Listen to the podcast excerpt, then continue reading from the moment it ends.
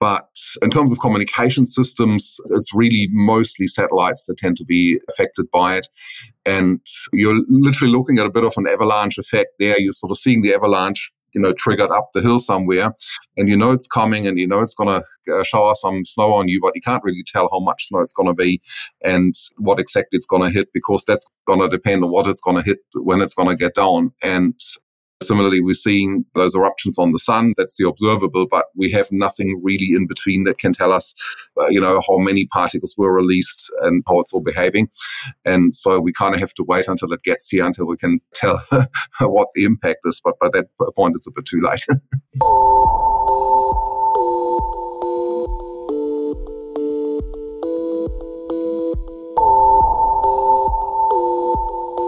You're listening to Ping a podcast by APNIC discussing all things related to measuring the internet. I'm your host, George Michaelson. This time, I'm talking to Russ White, Jaap Akkerhuis, and Ulrich Speidel about danger of sunspot activity and its effect on power networks and digital communications. Hello, everyone. Today, we've got Russ White, Ulrich Speidel, and Jaap. Russ, hello. Hey, George. How are you this morning? I don't think it's morning for you, is it? It's afternoon or uh, evening or it's midnight evening. or it's, it's, midnight or something. It's it's evening, but it's okay. It's a pleasant evening. Russ, can you just give people some context? Who are you? I am just a routing geek, nothing else. I've never written any books, done nothing. Just so you're a routing person and a podcaster and I'll an author. I'll just say that. Ulrich, welcome. Thanks, George. Well, who am I? I'm a, uh, a formerly speaking, a senior lecturer in computer science at the University of Auckland in New Zealand. In terms of my background, I've done a little bit of everything and a lot of nothing, as people might say. So I've been interested in communications for a long time and been working on various aspects of it all over the protocol stack and, and uh, things around, and um, more lately on satellite communications. And Jaap, welcome, Jaap Akkerhuis.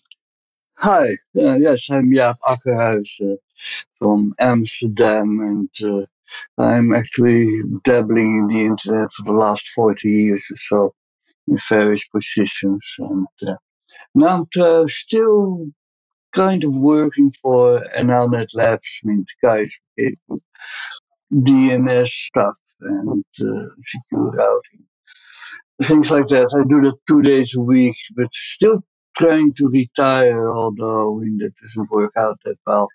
And uh, so that's, that's, because there's always more stuff to stuff in DNS. Now, yeah. yeah you're hiding your light under a bushel, as we say, because I have visited your office at NLNet Labs and up on the top of the bookcases, you have antenna that appear to have been made by stripping wiring flex out of the wall and wrapping it around cardboard boxes. You are a radio astronomer, aren't you?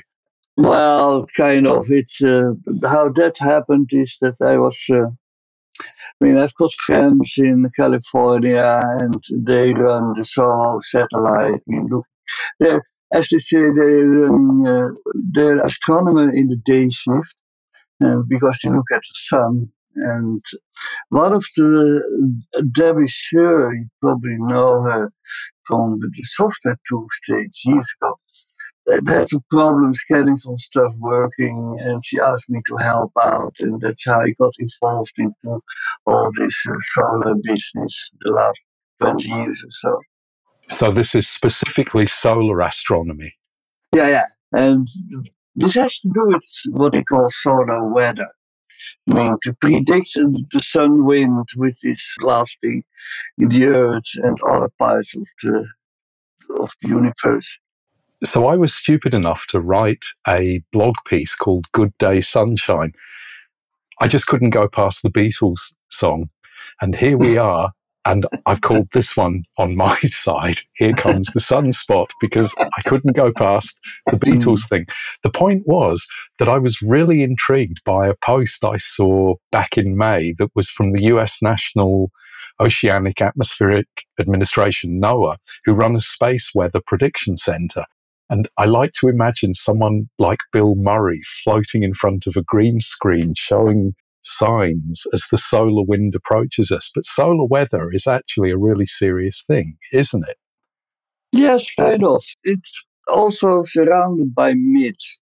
I mean, people make a lot of fuss about solar weather and uh, referring to the Carrington incident as being, oh, oh, the world's going to end if it happens again. But yes, it, being so much unpredictable for the real exciting explosions, I mean, people tend to overestimate what's happened and so random and they tend to make a lot of uh, noise. It must be the solar weather, climate change and stuff like that comes into mind where people are exaggerating uh, the influence.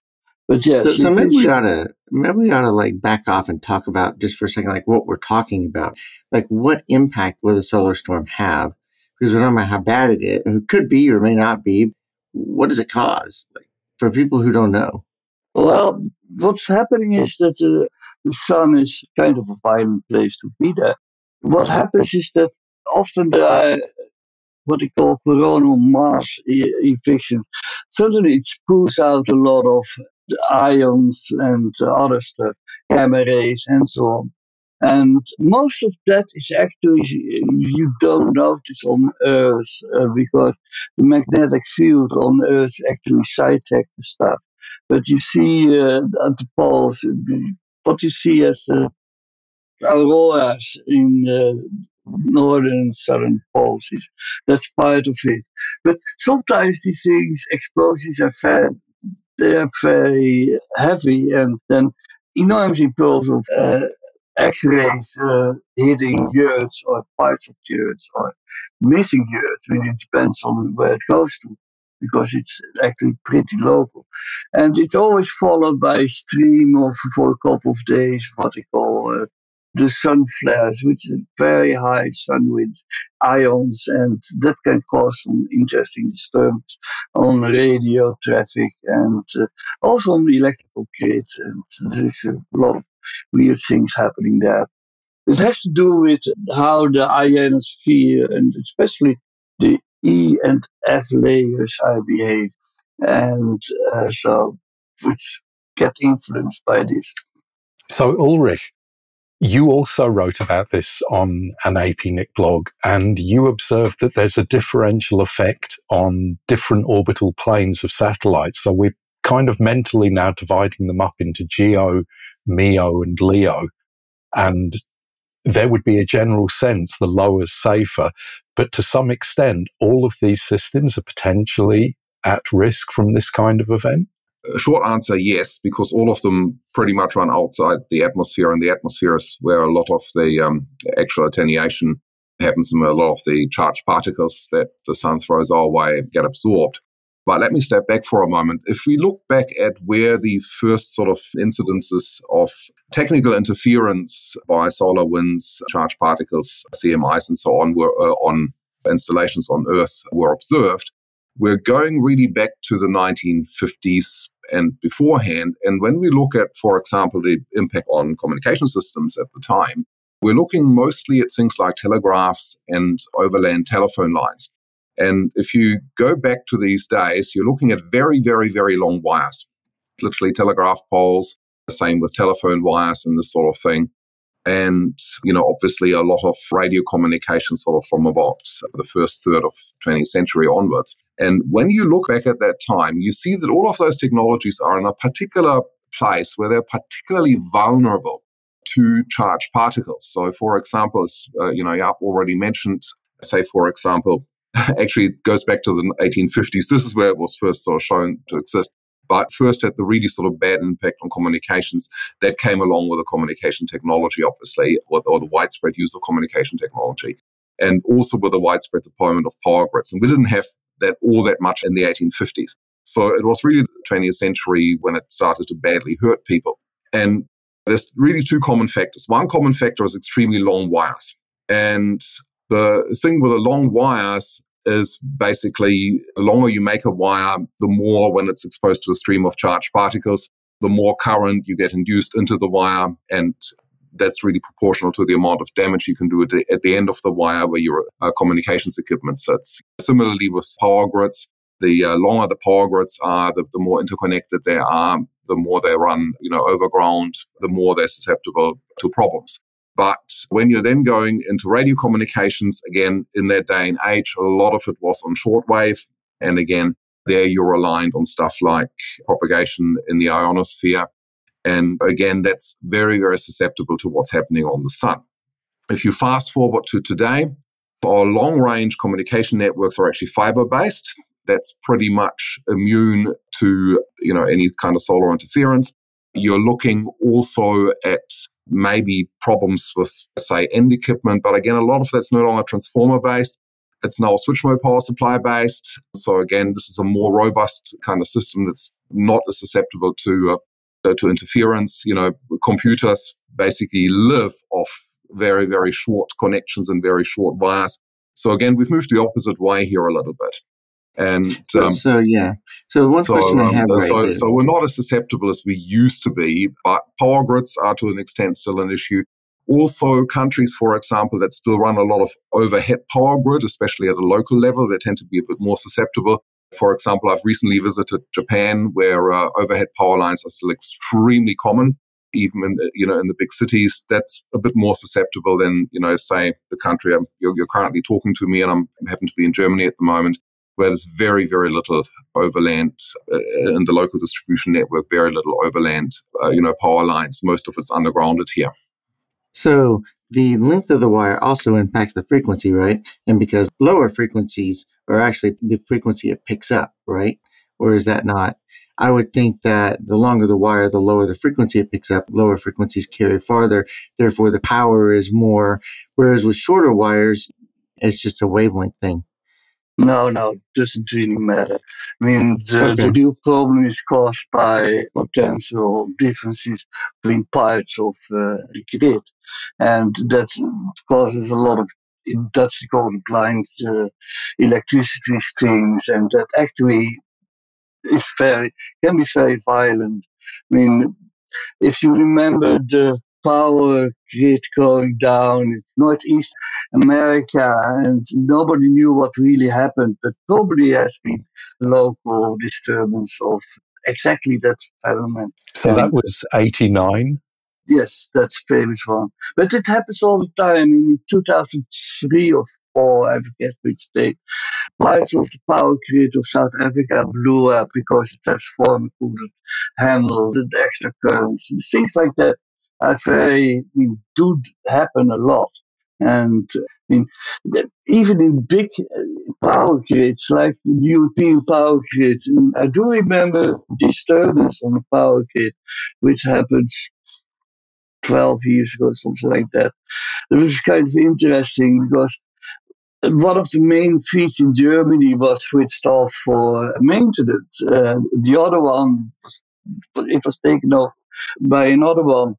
But they were also moving a ship on the Elbe, and they didn't realize that they would hit the big power line, the Hamid KP power line. And so and so out went the backup uh, kit. That caused kind of a weird uh, ripple effect on Europe because these things are combined together because you, you want to have the phase and the frequency everywhere the same and in yeah. sync. And the ripple went up, it was felt up into uh, Morocco. But that brings you to what something what uh, Ulrich also mentioned. I mean, having uh, isolation of various parts of the grid actually helps in this case because uh, you don't have these problems then. The same with the fiber optics uh, do help as well. Although fiber cables also have power uh, next to it to have the amplifiers on the ocean giving power. So it doesn't really always help. But fragmentation helps in this case of the grid, of the dependencies. But it does happens all the time. Actually, just today I saw a study published where they look at the differences of the ionosphere layers, because there are multiple layers. Now, in Portugal, and what influence it has on the power grid and how they have to defend against this. I mean, it has to do not only with the power grid or the long lines itself, also has to do with the geological the Earth itself. When there's a lot of uh, iron in the Earth, things are different because it's not only the ion, ionization, it's also geomagnetic storms which is caused by this because what happens is the magnetic field of the earth is actually being pushed away a bit and that means moving uh, magnetic fields always cause problems in other things like electric fields. So spacecraft there's two qualities here that would be concerning. There's the sort of more physical aspect. This stuff presumably causes arcing in technology that's up there, which means there's potential for it to actually interfere with computer systems or with solar cell arrays or with antenna systems. That must surely shorten the life of the devices. Yeah, it's a problem. That's why all these chips are so much higher. And but there are two things. One is the, the big gamma rays and other X-rays, which are actually instantaneously. These are very hard to predict, and if you can predict them, you tell the people in the international space to sit behind water uh, tank so they don't get hit that much. I mean, this is short-lived, and yeah, ionization, that's what when people, you often see it coming. I mean, the speed it goes is 500 to 1500 kilometers uh, per second. So this, you see that coming, the daisy probe. And what you can do is turn off some of the stuff, move the antennas away from uh, where it comes. Of course, if it really hits the earth, it might go everywhere, these things. Uh, and it can miss the earth as well. So you can do preventive uh, things, but yes, it can blow up uh, satellites because at least disturbance in the, when it passes for a couple of days. So, Ulrich, does it also have an influence on the drag aspects of the satellites? Does it perturb their orbits and materially affect their duration in space? Not really. Mostly what you're getting is you're getting these streams of charged particles, but it's not like it's a huge density. It's not like somebody's throwing a you know bucket of water or something like this with a lot of mass. So it doesn't alter the density of. Not, not really. What you get obviously is uh, you get, for example, if you have to reorient a spacecraft in order to position it so it's going to weather a storm like this, this is going to have an effect on the fuel, uh, you know, balance on the spacecraft, and so it does shorten the lifetime from that perspective because it means that uh, it can't do station keeping for quite as long into its life if you're always having to reposition it in order to dodge uh, solar storms. So that has a bit of an effect, but that's relatively minor. So it's solar events we're observing the sun all the time. We understand the mechanics here. So we have lead time, which means we can adjust certain behaviors, but then there's the non deterministic aspects of how it interacts with the earth and the effect it has on systems. It's a warning, but with no strong ability to state exactly what it's going to do. I get that it's not exactly game over at 11 o'clock. I can understand you're saying that it's been bigged up into some idea of a massive worldwide problem if we had a huge CME event. But nonetheless, it doesn't exactly sound good. No, of course it doesn't exactly sound good. you know, Jaap's pointed out the big problem area still tends to be power grids and anything that gets fed with power. Now, we're in a much, much better position there than we used to be, say, 50 years ago when everything was directly fed from transformers. Now we tend to have things like UPSs and other devices sort of in the system. And all of that sort of tends to add to resilience.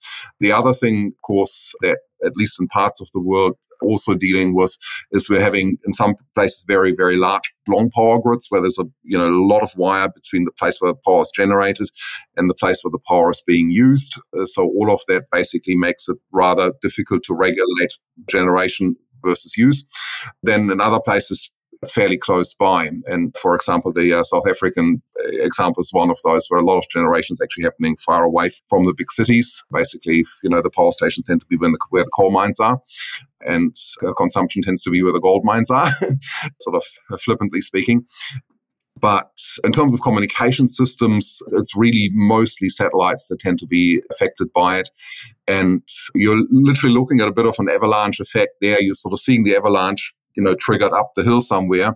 And you know it's coming and you know it's going to uh, shower some snow on you but you can't really tell how much snow it's going to be and what exactly it's going to hit because that's going to depend on what it's going to hit when it's going to get down. And Similarly, we're seeing those eruptions on the sun. That's the observable, but we have nothing really in between that can tell us, uh, you know, how many particles were released and how it's all behaving.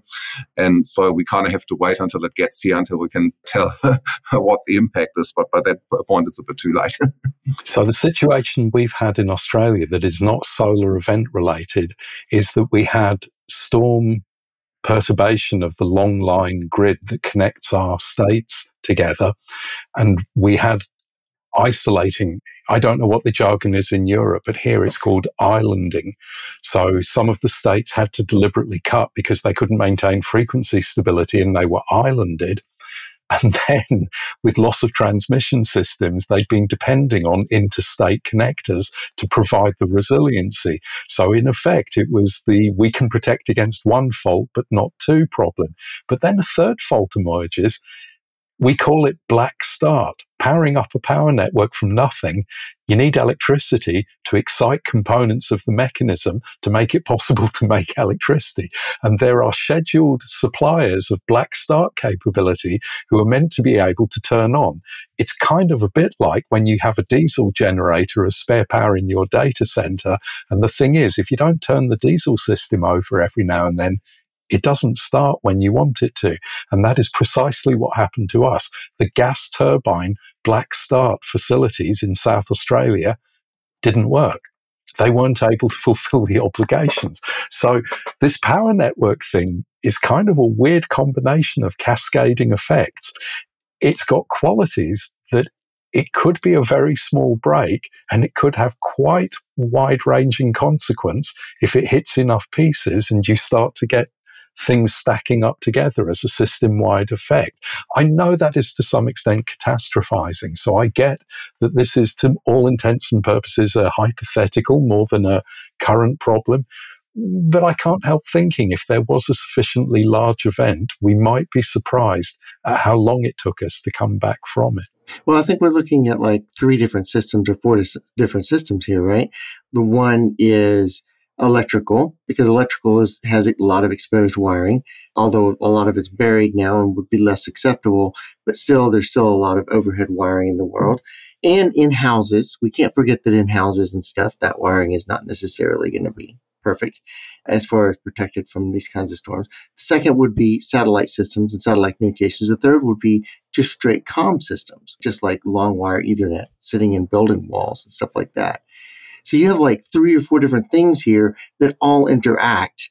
And if you get a big enough storm, you don't really know what that interaction is going to look like until it actually happens. You, you can postulate, oh, well, this system will do this and that's it, but they interact. They're not independent things as much as we like to think they are. Yeah, I mean there's a fourth system in the world as well because people oh, all radio amateurs says, oh, we can use the radio for emergency. Well, if it's really a heavy storm, the radio stops working as well because the disturbance in the ionosphere, at least where locally means size of a France or something like that. You know, the difference between how big these things are because the Carrington effect actually happens again in 1920s in Mongolia, but we're not telegraphs there. It was no power and so only in hindsight you can reconstruct that there was a big storm there, but it was nothing that was uh, breaking down. So more things going on than people know and can imagine. But that's why you have to know our satellite I mean, looking at these things of ions and the things in the sun and other things, and people in the solar astronomy trying to predict when and where these explosions will take place and uh, whether they go beyond uh, the corona or fall back again. So, and that's hard. So, do they relate to sunspot cycles? They do relate to sunspot cycles. The chance of getting CMEs are actually followed the sunspot cycle of 11 years. And we are now reaching a maximum of two years. And you see that there are more and more sun weather events. I mean, I think two weeks ago, actually in Colorado, you could see auroras, which you normally don't see. And I saw this winter in uh, here in the Netherlands some fake auroras, which are not, which you don't normally see. They predict that the next uh, maximum is around two years, but how heavy that will be, nobody knows because they actually predicted it would be weaker than last cycle, but it seems to be actually less weaker than they thought it was. So, so we're two years off the predicted peak in an 11 year cycle. We are just at the point of starting to achieve maximum saturation we have ever had in low Earth orbit of many, many devices. We have Starlink, we have the European Communities Initiative, we have BeiDou, we have growth in the medium orbit because we have the second tier of Starlink that are meant to be providing the inter-satellite connectivity grid to provide satellite to satellite rather than just bent pipe. We might have normal levels of geo and we probably have less dependency on geo, but that's treating this as a comms problem. We're actually really dependent on remote sensing these days. Yeah. It's important. But you have to realize that those LEO satellites are actually moving much, uh, much faster way these storms are pretty local. They don't uh, go over the whole Earth, so not all parts of the kit will be uh, hit at the same time. I mean, unless it's getting really gigantic, but then probably nothing will help. But uh, but for some duration, there would be an isolation point in the Earth's geomagnetic system as satellites move through it. People would be experiencing disconnection if they depended on that technology. Yeah, but that's what happens all the time. I mean, radio silence uh, happening uh, on a regular basis because of solar winds and which people don't really realize. But that's happening all the time. What I always say, there's no reason for panic. Muted panic. I might drink my tea a little bit quicker. yeah, in fact, talking about catastrophic events and drinking tea. And this reminds me of a situation that we had in Auckland oh, around about 20 years ago when our entire central business district was without power for quite a few weeks. And also yeah. reminds me of what you said, George, about sort of, uh, you know, various capacities sort of falling over like dominoes. And uh, on that particular occasion, the uh, local grid company had a um, number of lines running into the CBD two or three of them were out for maintenance. And then there was another one that got damaged by a digger. Then they had about three of them left. And the damage to one of those was subsequently then done by their own communications department because they. Hooray! Uh, I'm, I'm, talking about their media people because they sort of decided that a good way of uh, saving energy was to tell people to turn off their PCs and have a cuppa instead. But of course, what uh, you do in New Zealand when you have a cuppa, you go to your uh, uh, zip device that uh, Russ and uh, yeah probably won't know about, but it's essentially an electric hot water heater that sits on the wall. So uh, your whatever 100, 150 watt of power consumption of your PC was immediately replaced with about 2,000 watts running off your wall. And so as a result of that, people all, all made themselves a cuppa very, very urgently, and they managed to blow the next cable. And so they had only one or two cables left going into the central business district. And at that point, it was basically load shedding and powering essential services only. A university where I worked is the biggest campus in the, in the central city. The entire campus, bar the computer center, were shut down, and everybody was told to go home and work from home. And I was working at a satellite campus at the time, and every spare square meter of room on that campus was made available for people who literally had to take refuge from um, the central city, from their mail room to everything else. And that whole thing went on for about three weeks until they could very hastily construct an overland power line along a railway track to the city. And until it was fully resolved. It was, was, was several years um, until they had a new tunnel with new cables built into the city. The effect can be quite substantial. It can be quite long lasting, especially when you get into a situation where you have power lines blowing up. And this is, again, where having something that's overhead is easier to fix because it's accessible than something that you have below ground. If you have a below yeah. ground power line, um, these aren't just wires. These are actually wires that sit in a pressurized inert gas environment and they need to be pressurized in order to operate and, and just repressurizing those and even just getting enough of them and laying them and you know all of that that took a long time to get right yeah i would be worried that the resiliency of a supply chain for things like replacement transformers and transformer fluids and cables of this spec would be a significant problem. I mean, Ever Given kind of made us just a little bit sensitive to the resilience of supply chains.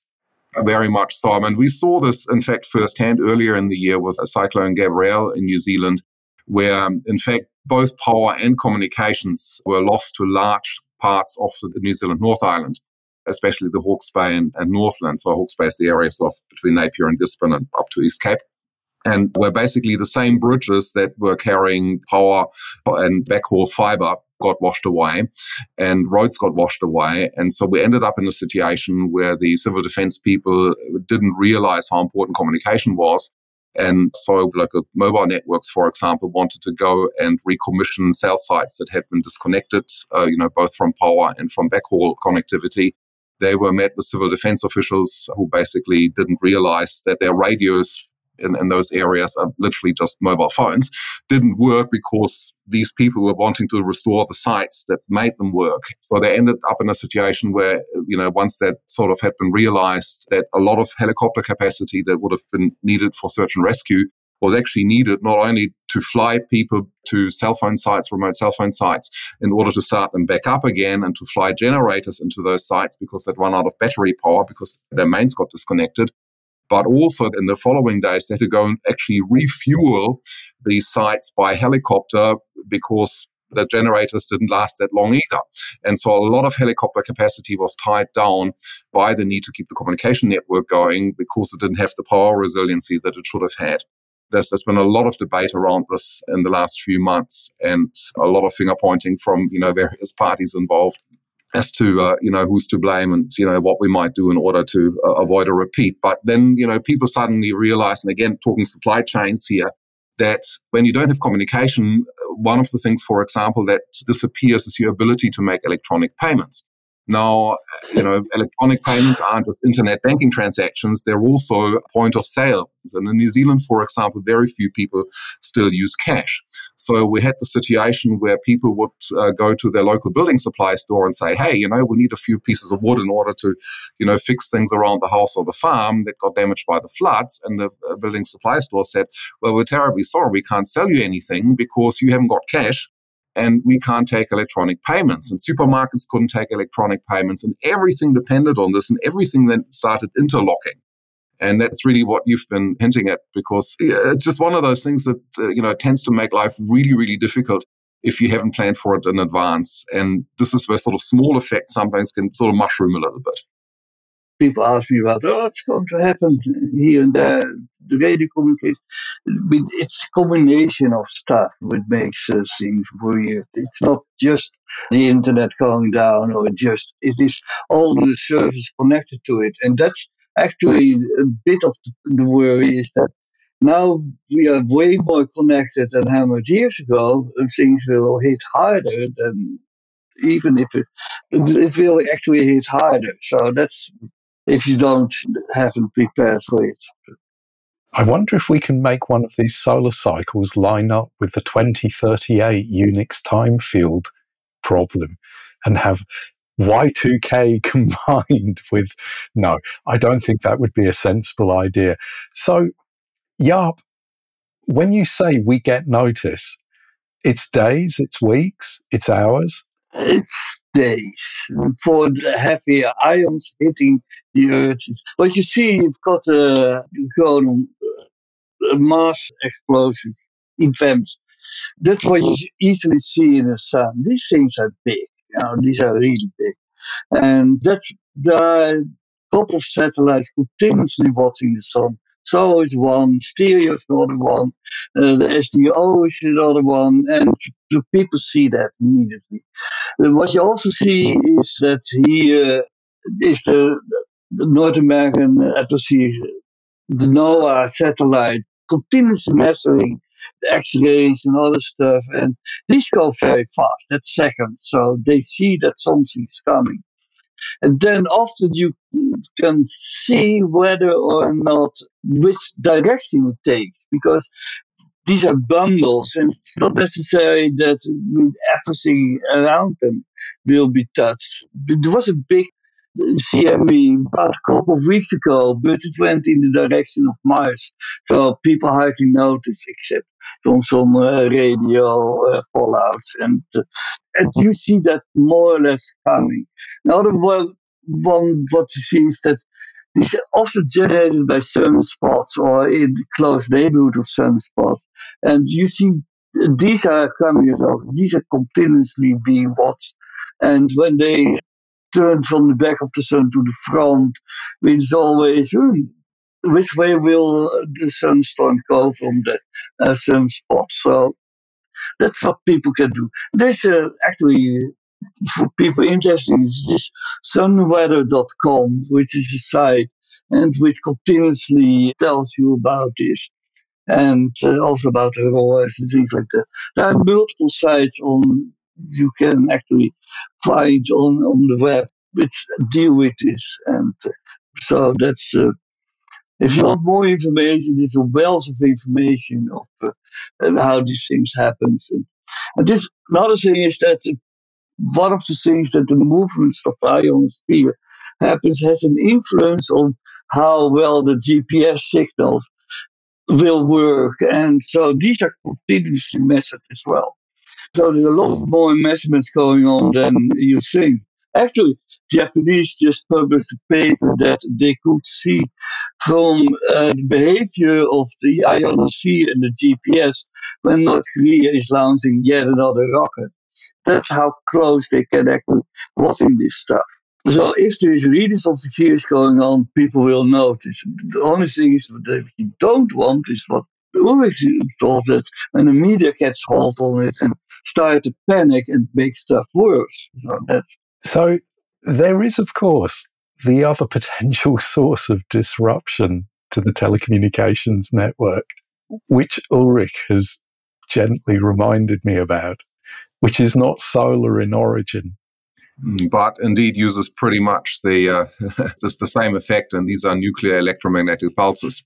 And those are an effect that was observed quite widely during the nuclear tests, especially in the Pacific in the 1950s and 1960s and, uh, you know, into later decades. And so the idea there is that you basically have a nuclear bomb and uh, you make it go off.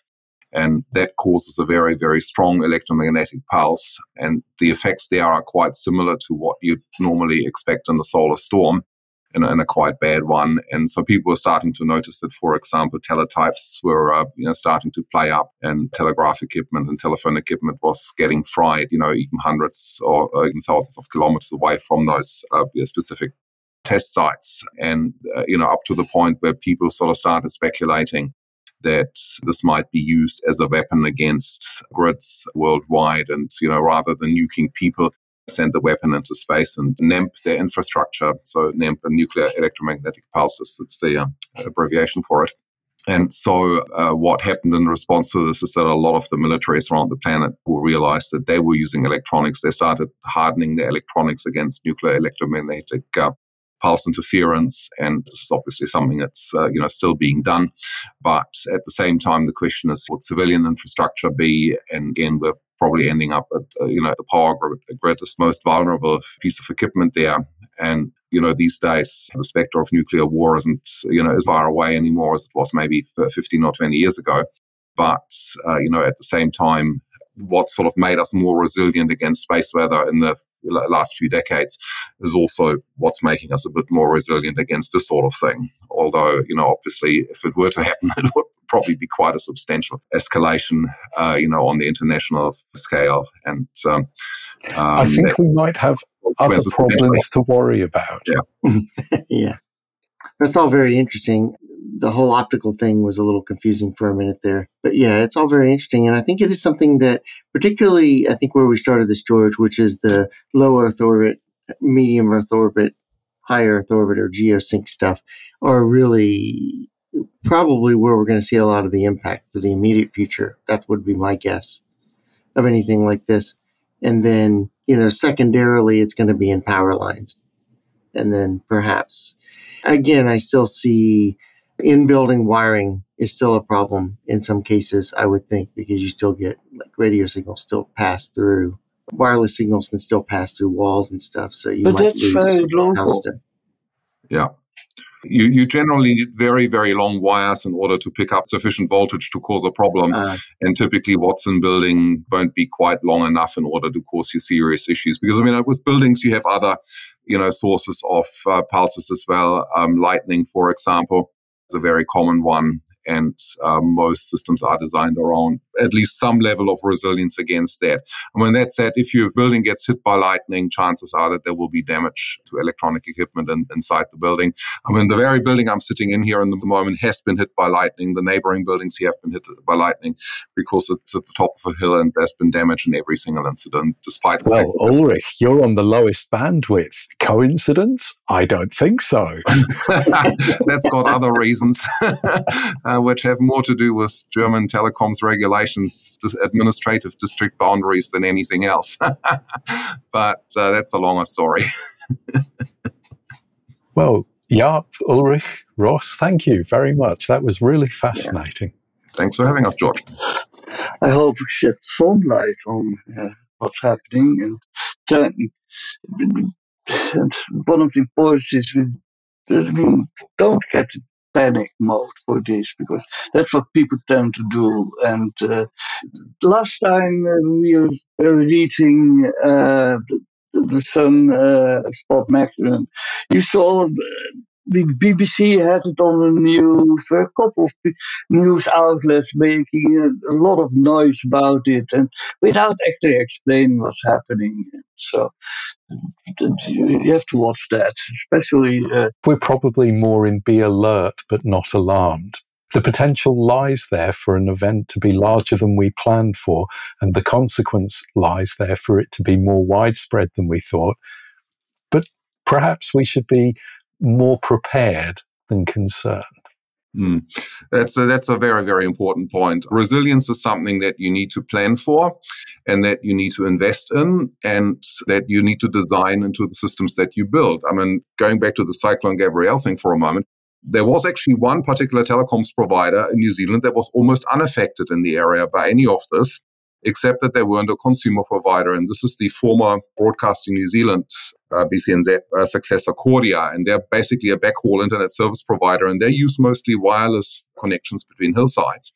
And they were originally building these hillsides in order to keep the Radio New Zealand broadcasting network working. And that's always been the emergency broadcaster for New Zealand. And uh, so they built sites that you can literally run for months completely autonomously and unattended. And they've been doing this for decades. And they had no significant outages in the entire area because they were basically sitting on a network that was designed to deal with events like this. And everybody else was basically just putting consumer grade vulnerable stuff in that relied on the local mains power to come in almost continuously. And that was designed for only sort of small outages like car running into power pole type stuff where, you know, you're back up and running eight hours later. So, uh, so if you plan for it, if you design for it, and yes, it does cost a little bit more under some circumstances, at least. And in other cases, it's just a matter of keeping parts diverse and having one cable running this way and the other cable running a completely different route to give you resiliency. And stuff like that, when you put this in at the design phase, then that makes the communications grid, a power grid, much, much more resilient. And this is the sort of solutions that we really need to start looking for. It's not solutions, you know, along the lines of, oh, you know, we're going to panic with the space weather, how we're going to all put a tinfoil hat, you know, on top of Mother Earth. This is not going to work, right? We need to make sure that we design for uh, resiliency and that we also have a look at what the knock-on effects are, where it hits the supply chains, where that causes trouble further downstream. And that's clearly something that New Zealand's just learned very, very hard as a lesson, and very publicly so. If you've got a story or research to share here on Ping, why not get in contact by email to ping at apnic.net or via the APNIC social media channels. Also, remember, the measurement at apnic.net mailing list on Orbit is there to discuss and share relevant collaborative opportunities, grants and funding opportunities, jobs and graduate placings, or to seek feedback from the community on your own measurement projects. Be sure to check out the APNIC website for all your resource and community needs. Until next time,